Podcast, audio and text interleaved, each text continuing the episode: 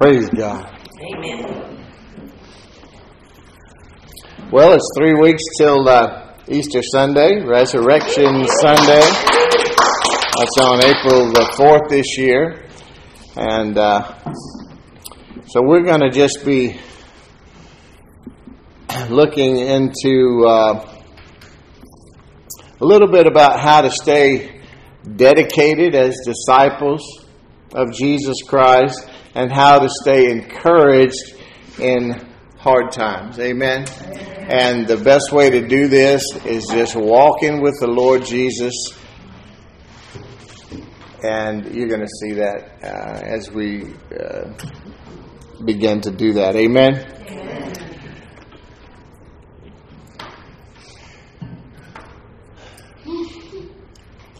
There is a word that God gave me a few years ago.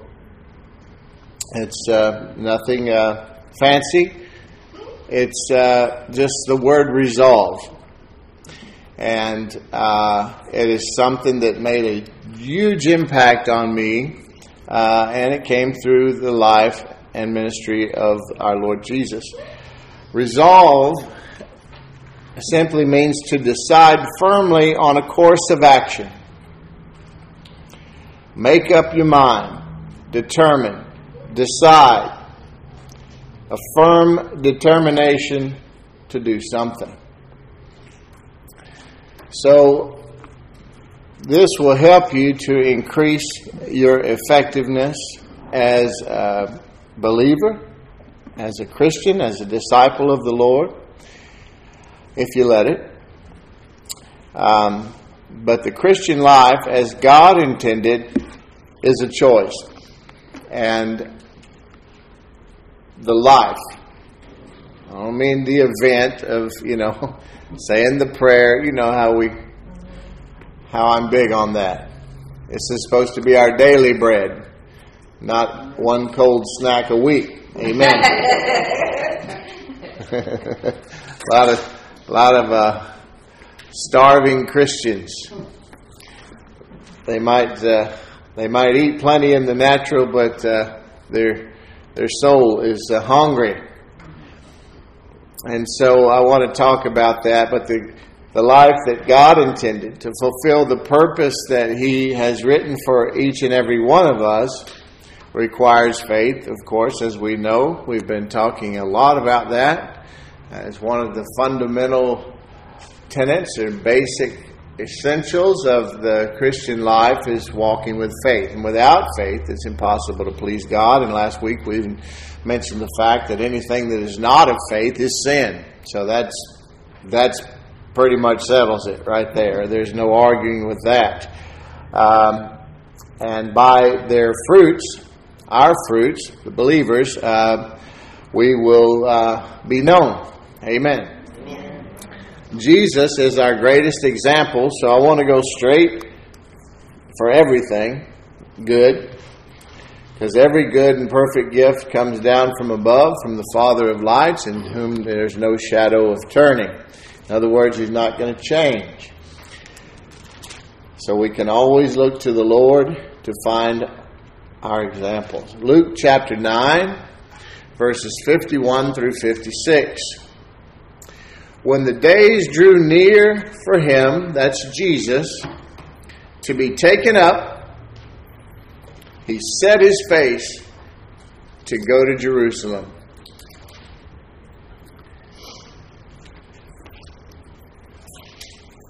I want you to just meditate on that scripture for a minute. When the days came for him to be taken up, he set his face to go to Jerusalem. Jesus had great resolve.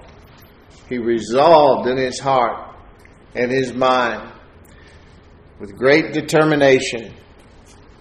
His mind was made up. No matter what was between him and there, his destiny, he was going. Why? Notice it doesn't say when the time approached for him to be crucified. which he was very well aware of, wasn't he? Not when time came for him to die on the cross, but when the time came for him to be taken up. Where? To heaven.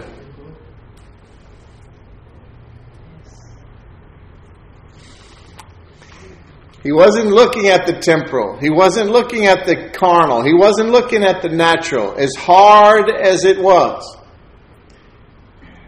He had his focus on the kingdom of God, his eternal destiny, his home, his Father in heaven.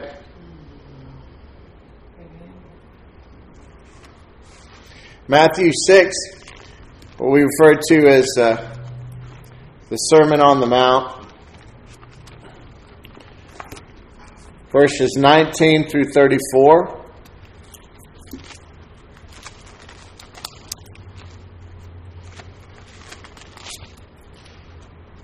Jesus, of course, preaching, starts out by saying, Do not lay up for yourselves treasures on earth where moth and rust destroy and where thieves break in and steal, but lay up for yourselves treasures in heaven where neither moth nor rust destroys and where thieves do not break in and steal. For where your treasure is, there your heart will be also. The eye is the lamp of the body, so if your eye is healthy, your whole body will be full of light. What are you looking at? Spiritually and physically. If your eye is bad, your whole body will be filled with darkness. And then the light in you is darkness. How if if the light in you is darkness, how great is the darkness? No one can serve two masters, for either he will hate the one and love the other, or will be devoured devoted to the one and despise the other. You can't serve God and money. And he goes on to tell us about worry and anxiety. Therefore, I tell you, do not be anxious about your life, what you'll eat or what you'll drink, or about your body, what you'll put on. Is not life more than food and the body more than clothing? Look at the birds of the air. They neither sow nor reap nor gather in barns, and yet your heavenly Father feeds them. Are you not of more value than they? And which of you, by being anxious, can add a single hour to his span of life? And why are you anxious about clothing? Consider the lilies of the field, how they grow. They neither toil nor spin. Yet I tell you, even Solomon in all his glory was not arrayed like one of these. But if God so clothed the grass of the field, which today is alive and tomorrow is thrown into the oven, Will he not much more clothe you, O you of little faith? Therefore, do not be anxious, saying, What shall we eat, or what shall we drink, or what shall we wear? For the Gentiles, the unbelievers, seek after all these things, and your heavenly Father knows that you need them all. But seek ye first the kingdom and his righteousness, and all these things will be added to you. Therefore, do not be anxious about tomorrow, for tomorrow will be anxious for itself. Sufficient for the day is its own trouble.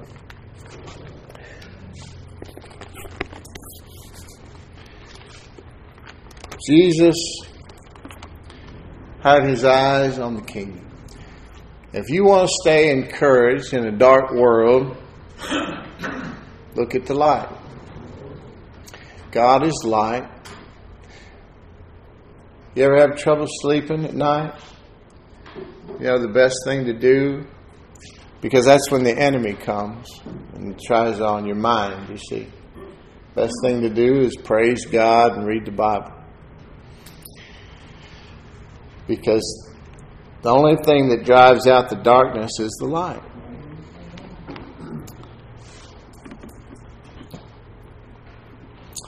Rejection's going to come. Look in the next verse. When the day, oh, oh, I'm back in Luke, I apologize. When the days drew near for him to be taken up, he set his face to go to Jerusalem. I'm going to go ahead and read this whole passage.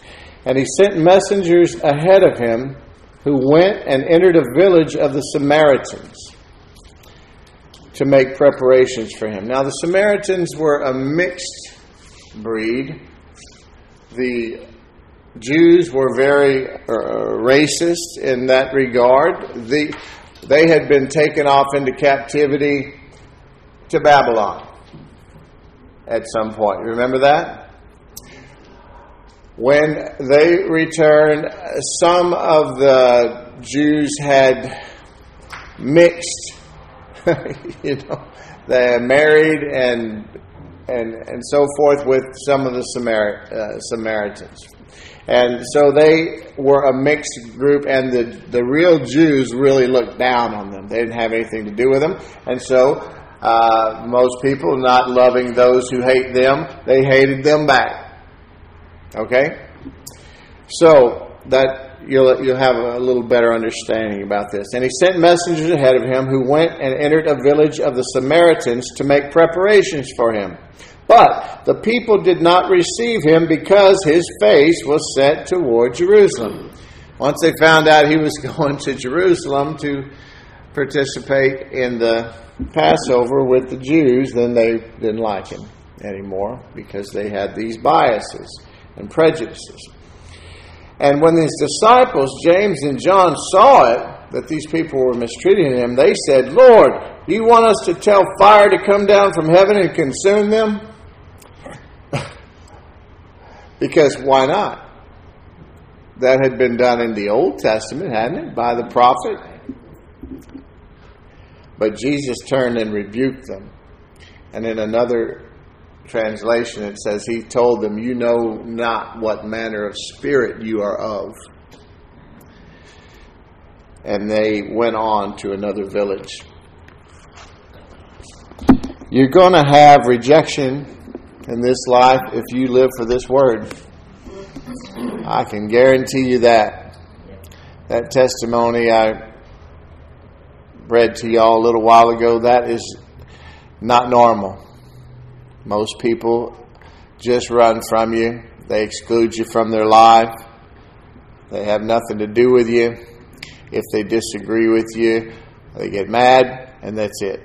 You don't hear from them again or they say something ugly before they delete you or whatever. That's it. They're not really open to the truth because they've already got their minds made up. And even the ones that love and respect you because of this, if they're not quite there, they won't be comfortable around you. And a lot of the time, this is what you're going to have to deal with. This is called bearing your cross. Amen. But God sets the lonely in families. In other words, the, the whole church, the body of Christ, is a family, even though we don't act like it. Well, we do act like it, unfortunately. but it's not, that's not how it's supposed to be with a family. It's supposed to love each other and encourage and, and all that. But the point is, we're going to have rejection, just like Jesus did.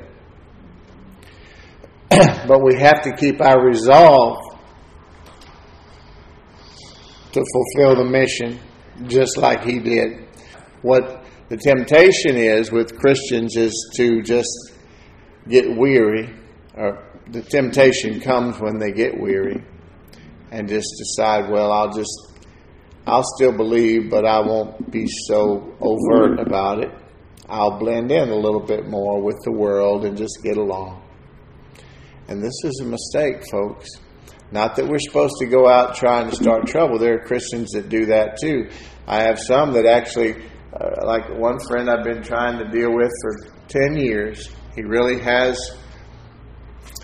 a gift, um, but there are lots of people who have ministry gifts that uh, are never utilized or not done properly because, first of all, pride comes in the way and they've never submitted themselves to a teacher. And other times, this one in particular has the, I believe, I believe that in him is the ministry of a real prophet. And that is something uh, very unique and rare and special and precious to the body of Christ because they really do exist. But finding one that you can temper and, and guide into that office and to do it properly under the new covenant and not sound like an Old Testament prophet, always speaking fire and brimstone to people, because that's wrong, you see. Anyway, how did I even go there? but we have to remain dedicated as disciples of the Lord. Once you once you put your hands to the plow, Jesus said, if you turn back, then you're not worthy of the kingdom.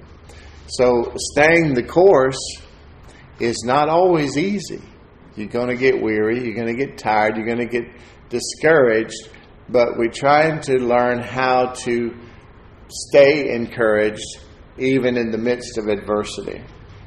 Paul is another great example. Of course, Jesus is the perfect example of everything that we need to know, but Paul is as well, because he wrote about encouraging people and how he was encouraged and when he was chained up in prison, you know.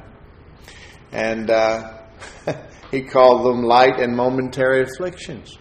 Why? Because he was thinking of eternity and how this is we're just here for a flicker and and based on what Jesus went through on our behalf, what we have gone through or are going through, it might seem like a huge mountain, but in light of everything that He went through on our behalf, it's nothing. And the more we magnify the Lord, the smaller our situations and circumstances will become in our minds, you see. And besides that, the more we magnify Him, which is basically by meditating on Him, on His Word, praising Him and worshiping Him. You know, prayer is really just thanksgiving for the most part, or should be. Most people think of prayer as just, well, do everything I can as long as I can with everything that I have, and then if it just gets to the point where I'm just exhausted all my resources and can't think of anything else, I'll go and complain to Him a little bit. That is not a prayer life. That's not a healthy prayer life. not saying He won't listen, but but uh, he's shaking his head and not uh, tapping his foot.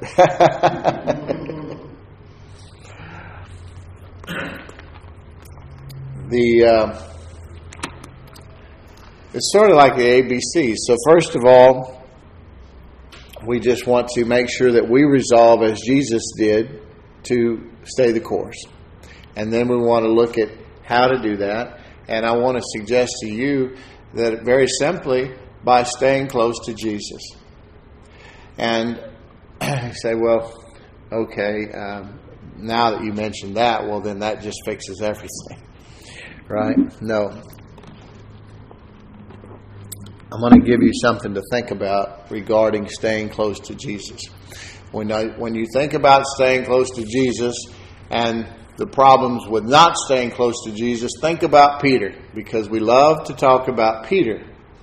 Although I always make sure to mention that he did wonderful things to build the early church. They used to lay people in the streets just so hoping that when he passed by, his shadow might touch them and heal them. He was crucified, history tells us, upside down alongside his wife because he asked to be.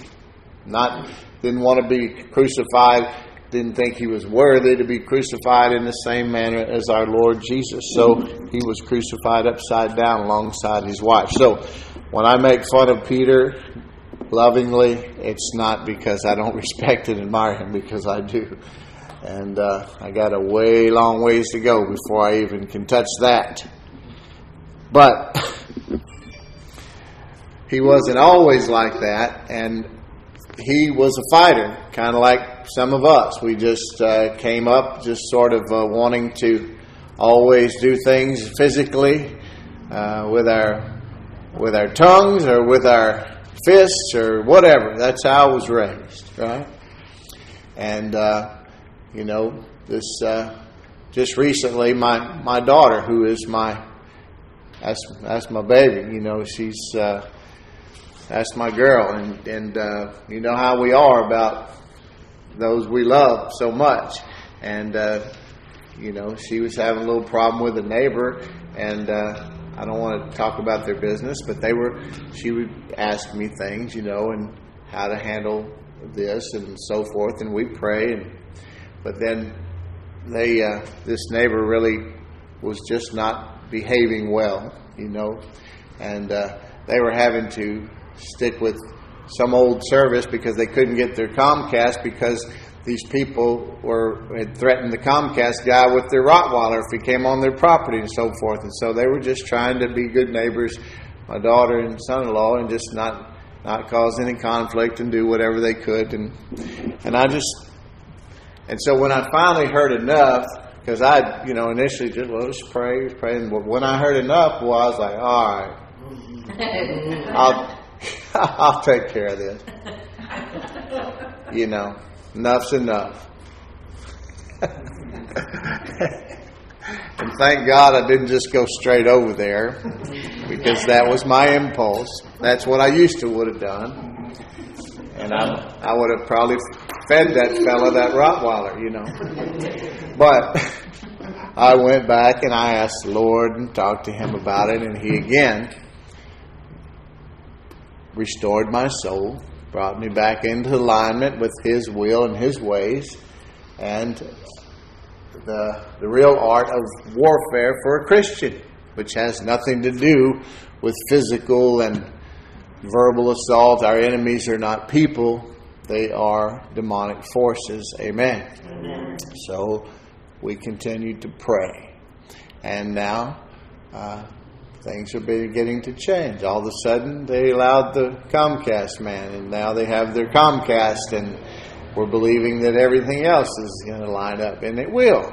Just like all the, you know, what is it? We're we're uh, we're an hour into church, and we're just starting the message because we had wonderful testimonies and prayer and just just that's that's church that's and uh, you know uh, I I want you guys to have that attitude of gratitude first of all to the Lord and expectancy.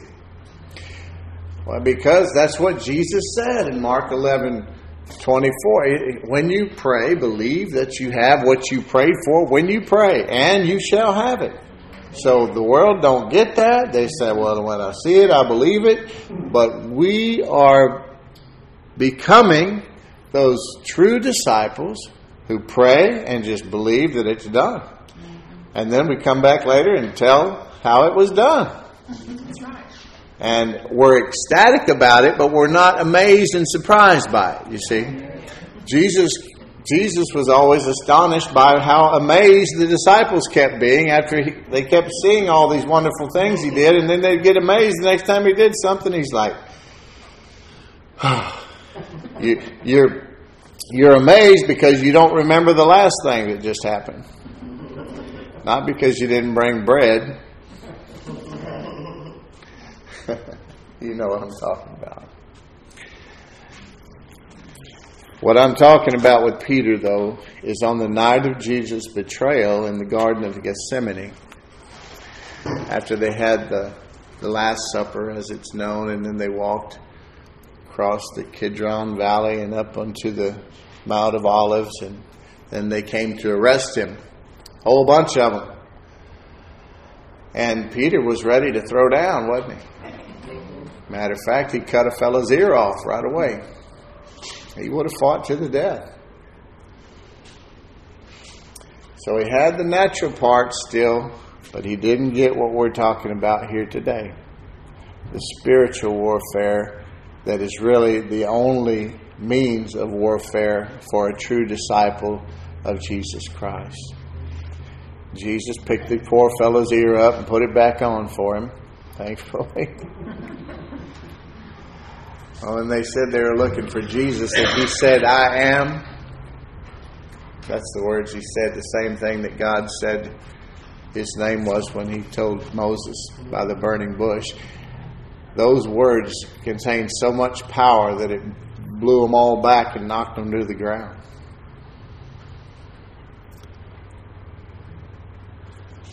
Peter, on the other hand, when they arrested Jesus, Mark Mark ran away naked. Peter at least followed, but at a distance.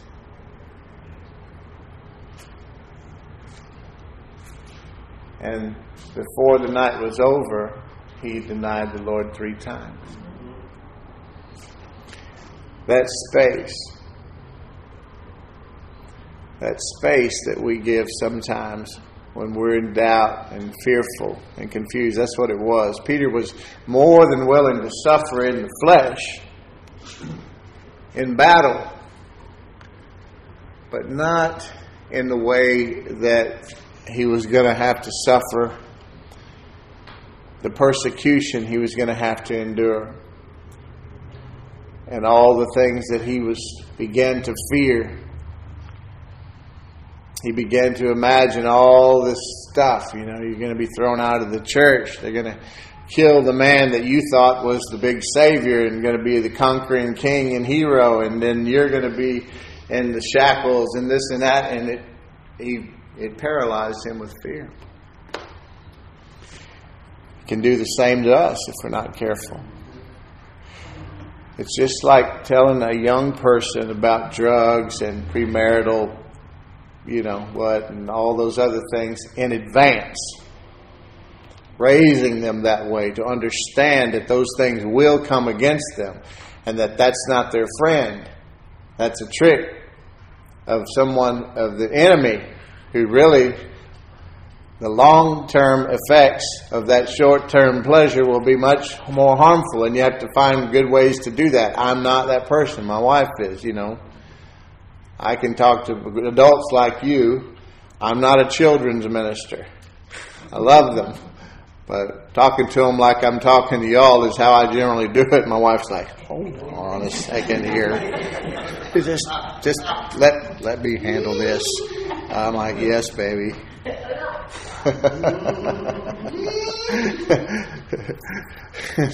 so,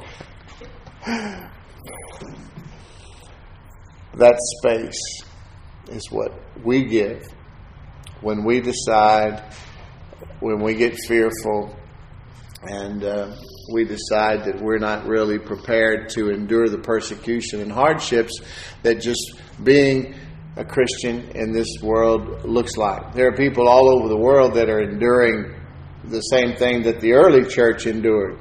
We don't like to think about it or believe it, but they are. People are being crucified. People are being burned alive. People are being killed and tormented and tortured and put into little into prisons uh, for years, thrown away.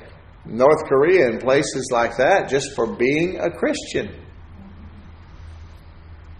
There were more Christians martyred in the last several years than in the last 50 years around the world. And so just to have a, a party in charge of our political system here who's not really pro church, well, look, they're not here bothering us right now. We live in a great state. We're really blessed. We flew under the radar. I don't think we ever really shut down, what, a week or two? Yeah. Wow. So we don't have a lot to complain about be fearful about, to be worried about. What it is, is other things. Verse 26 of, um, well, Proverbs 29, verse 25 and 26. Verse 29, I mean, chapter 20, Proverbs 29, verse 25 is one that you hear me quote a lot. It says, The fear of man brings a snare. But here, then, is a promise. But whoever trusts in the Lord is safe. The fear of man brings a snare, but whoever trusts in the Lord is safe. And you say, Well, I don't know. Because sometimes you know, you just have to sort of uh, go into self-preservation mode and uh, and just uh, you know, if you really put yourself out there and make yourself vulnerable for the Lord, uh, you know, He doesn't expect you always to do that. You might uh, lose your job. You might uh, lose your friends or something like that. So sometimes it's okay just to, you know, blend in a little. Oh, it's not what this says says because that's the fear of man, whether you admit it or not. I, I I've charged in in love. Um, I try.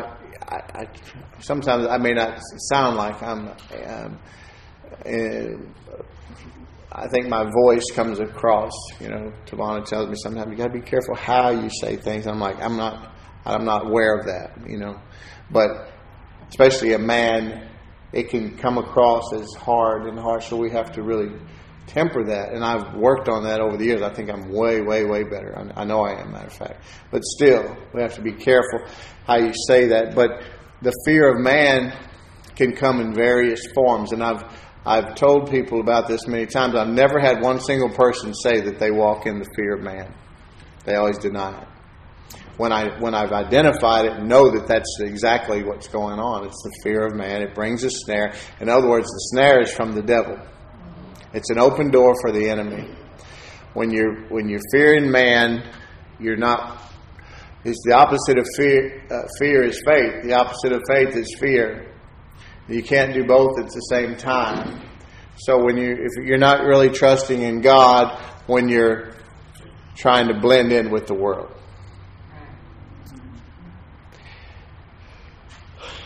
The next verse is, is a perfect example of that. Verse 26 of Proverbs 29 says, Many seek the face of a ruler, but it is from the Lord that a man gets justice. You see?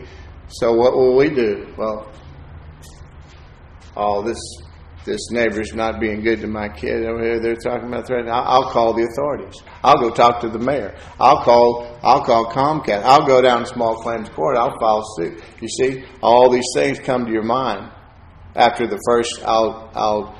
W H A.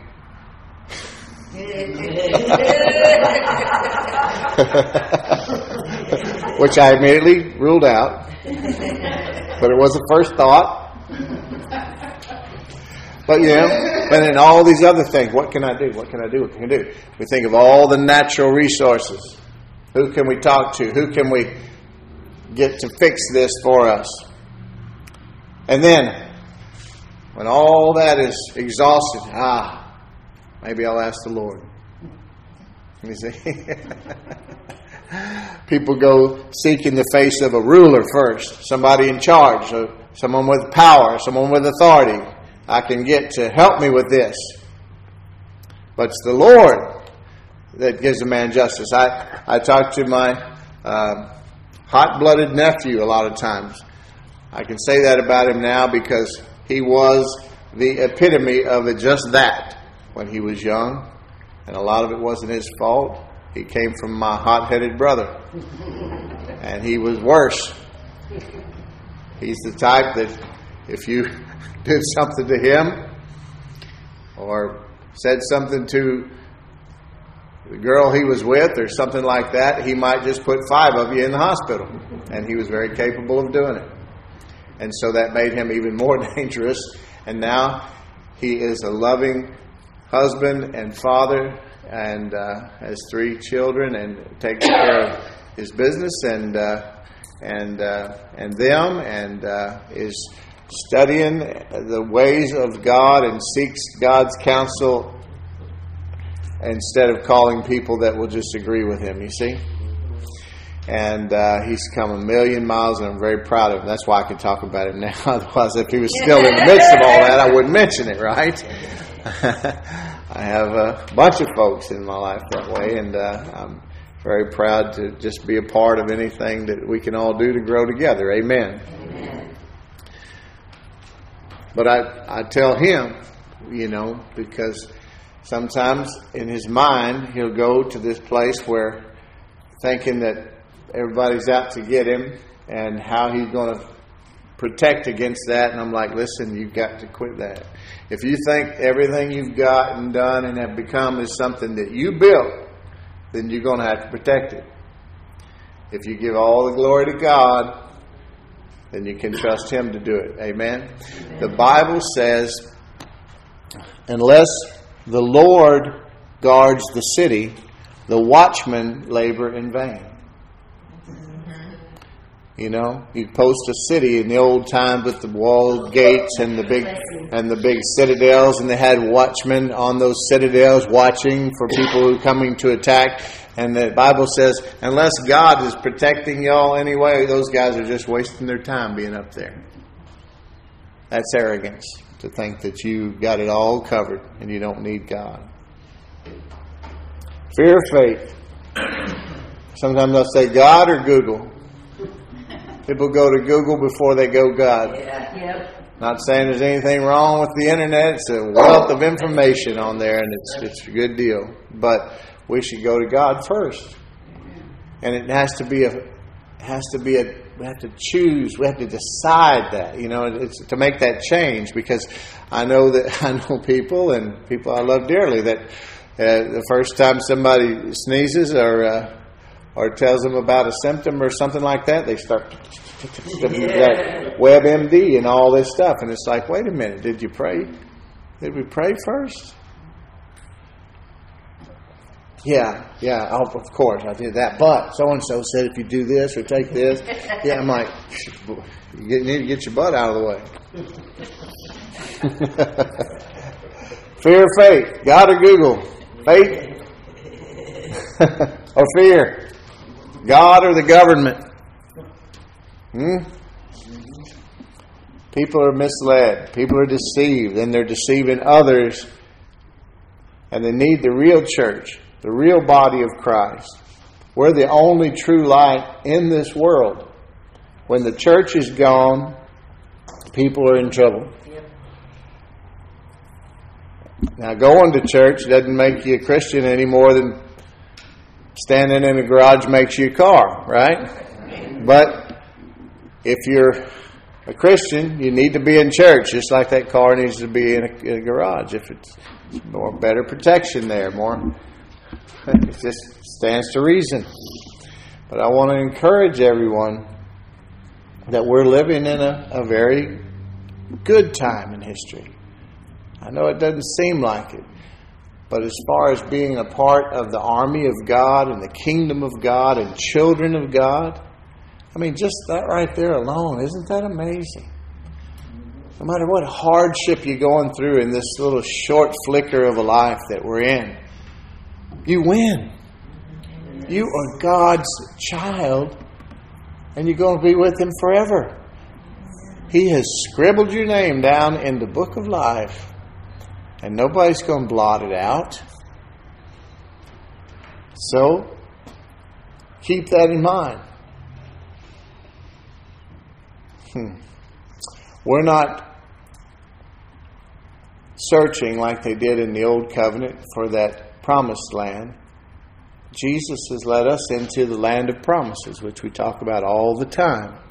And as we take hold of those promises and latch onto them and apply them to our situations, plant them in our hearts, and speak them out by faith, speak life into those situations and circumstances according to the promises of God, because the promises of God are the will of God. He never promised anything that it wasn't His will to do. Amen. So you need to believe that. And when I say all the time, I put those scriptures together because I want it to be embedded in your heart. If He did it for one, He'll do it for you. He's no respecter of persons, He's the same yesterday, today, and forever. Jesus said, If you've seen me, you've seen the Father. And if you've seen Jesus, well then Acts 10:38 says that Jesus of Nazareth was anointed with the Holy Ghost and with power and he went about doing good and healing all who were oppressed of the devil. So that's what the Father's will is. Amen. He said, I don't do anything I didn't see my Father do. That's all. Folks, every hair on my body is standing up right now. I don't have that many, but I can feel it. Is that not touching in some way? Hosea 4 6 says something about that, doesn't it? My people are perishing for a lack of knowledge. Amen. That's right. Yes. I see it every day. I hear it, and even in God's precious children, and it just it just burdens me because it shouldn't be that way. It shouldn't be that way, folks. But you know, at the end of that letter that I read to y'all earlier, I didn't read to you the response. I told you it was very nice, but still full of some wrong doctrine and stuff. It even went on about how I know that this pandemic is something that God is doing to, you know, for purpose. And so, I mean, just wrong, wrong doctrine, wrong thinking, wrong teaching, wrong understanding. That word there, he says, for lack of knowledge, is really in the in the Hebrew, which is in the Old Covenant, which is what that was written in it. For a lack of knowing me is what it, what it really means. People are dying because they don't really know God. If they knew Him, they would know His provision for them. You see, they would trust Him more. They would love Him more. And when they believe, when we believe God, then it immediately starts getting better we believe him, then we find out what, what he said. so I always start off with uh, John 10.10. 10. The first thing we need to know is that uh, good God, bad devil. Because Jesus said it. Wait a minute. He, they accused him of, of, of everything the devil did. They always accused Jesus. And he just said, wait a minute. No, no, no. I came that you might have life and have it more abundantly or to the full. The devil comes to steal, kill, and destroy. So anything that comes in your life to steal from you, no matter what it is, doesn't have to be a physical thing, a, a financial thing. Uh, it could be your peace. It could be your marriage. It could be your money. It could be anything. Steal, kill, or destroy, not God. That's devil. So don't get mad at God and run to the devil for something the devil put on you. And that's where I find a lot of folks, unfortunately. But we have to shine brighter than ever now because the darkness is increasing. But in order to help others, we have to first be helped. We, you know, just like that oxygen mask dropping down in the plane, you know, you don't put it on the person with you or the kid with you first, even though that sounds like the thing to do. You have to put it on yourself first so that you're strong enough to help them. Amen. So, with the same help we receive, the healing everywhere we hurt, empowerment through the promises of God, the love of God we received through revelation of the Holy Spirit, and the empowerment, then we can help others with that same help. Amen. Amen. Hebrews 4:12 says for the word of God is quick and powerful and sharper than any two-edged sword piercing even to the dividing asunder of soul and spirit and of the joints and marrow, and is a discerner of the thoughts and intents of the heart. The Word of God,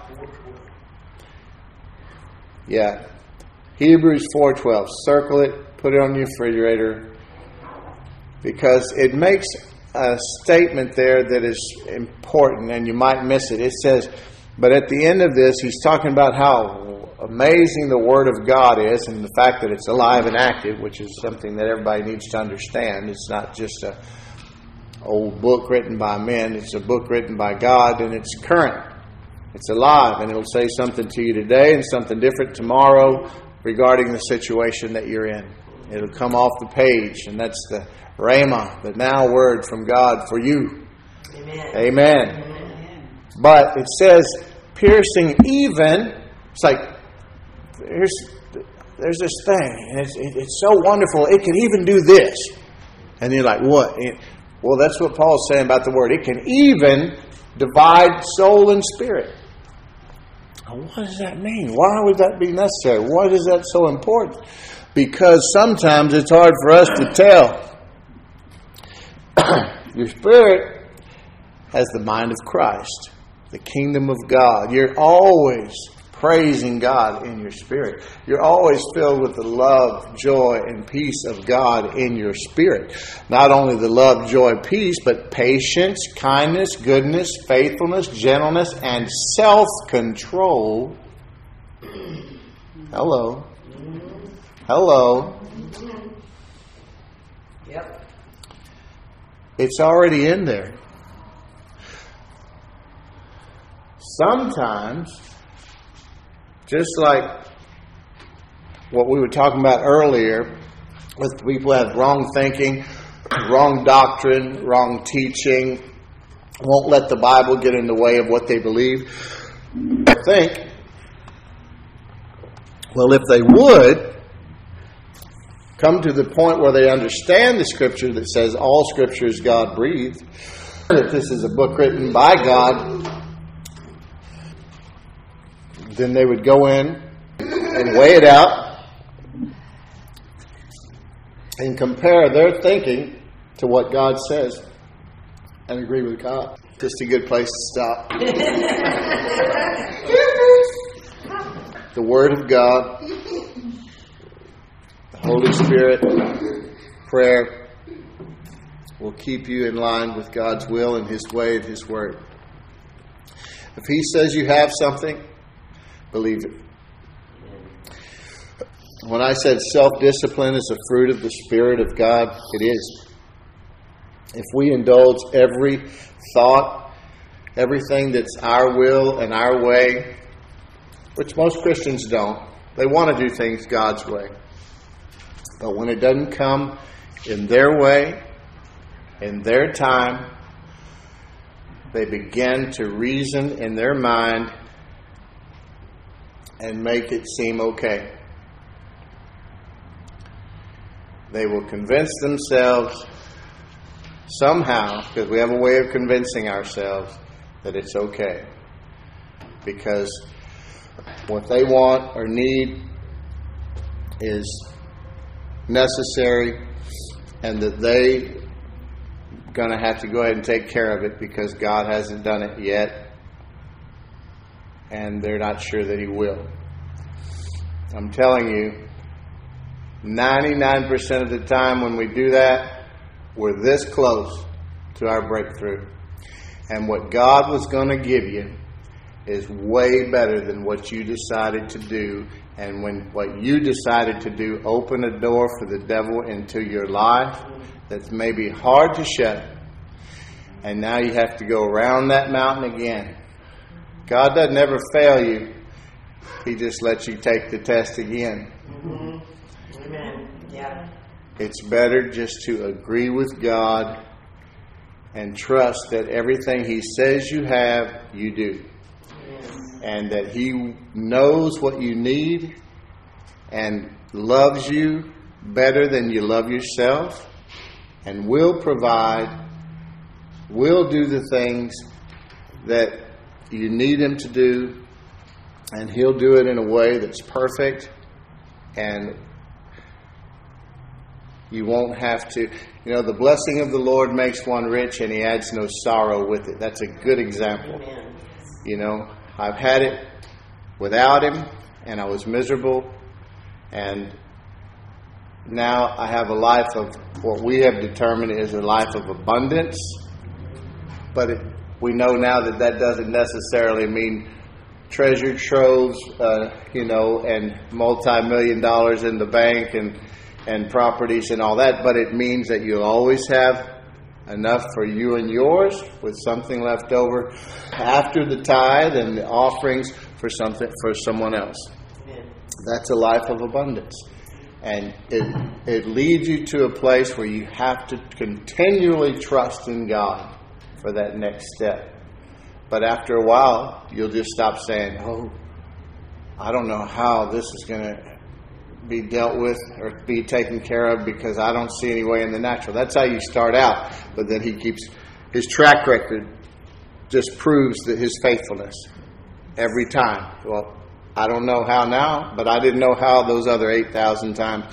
And I've documented them all, and every one is a praise report in the end.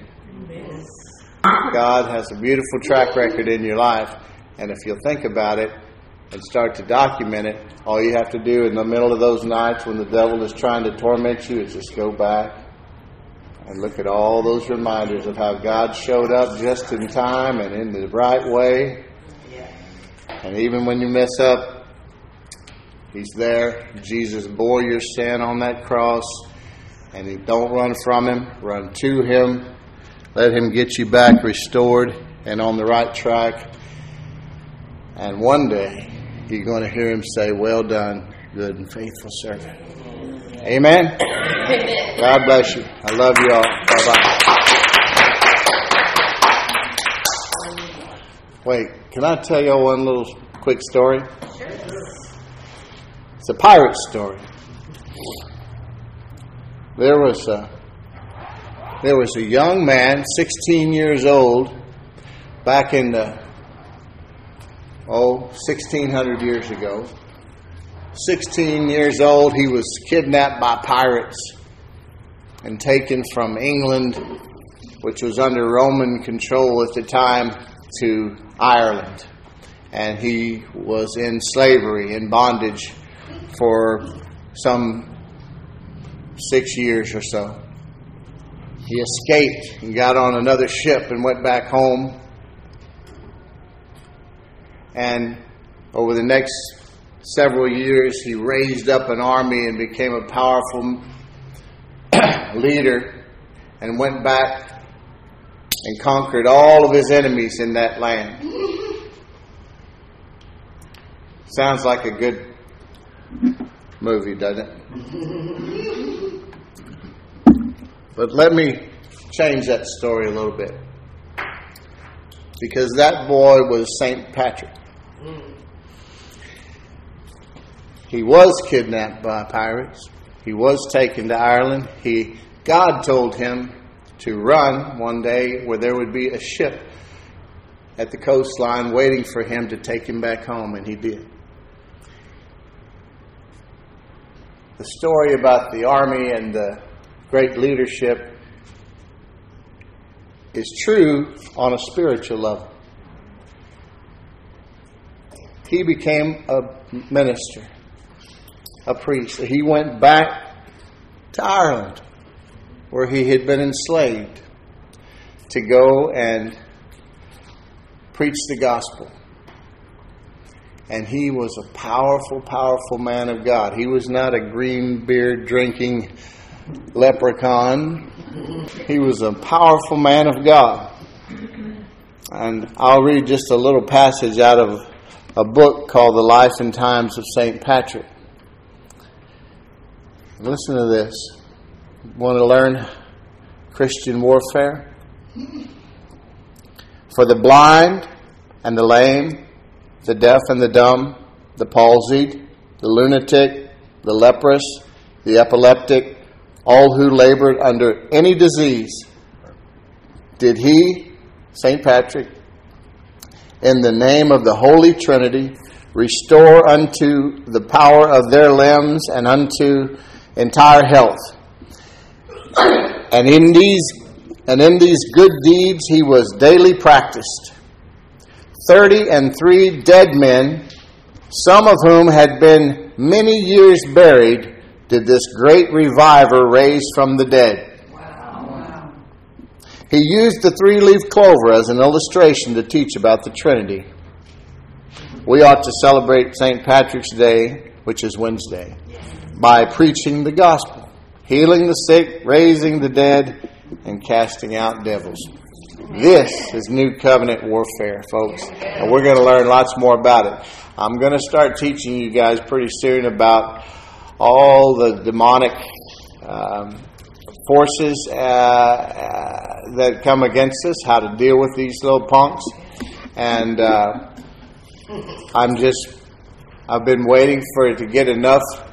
Um, I'll put it like this you don't want to get Christians looking for a demon on every doorknob until they start seeing Jesus in everything.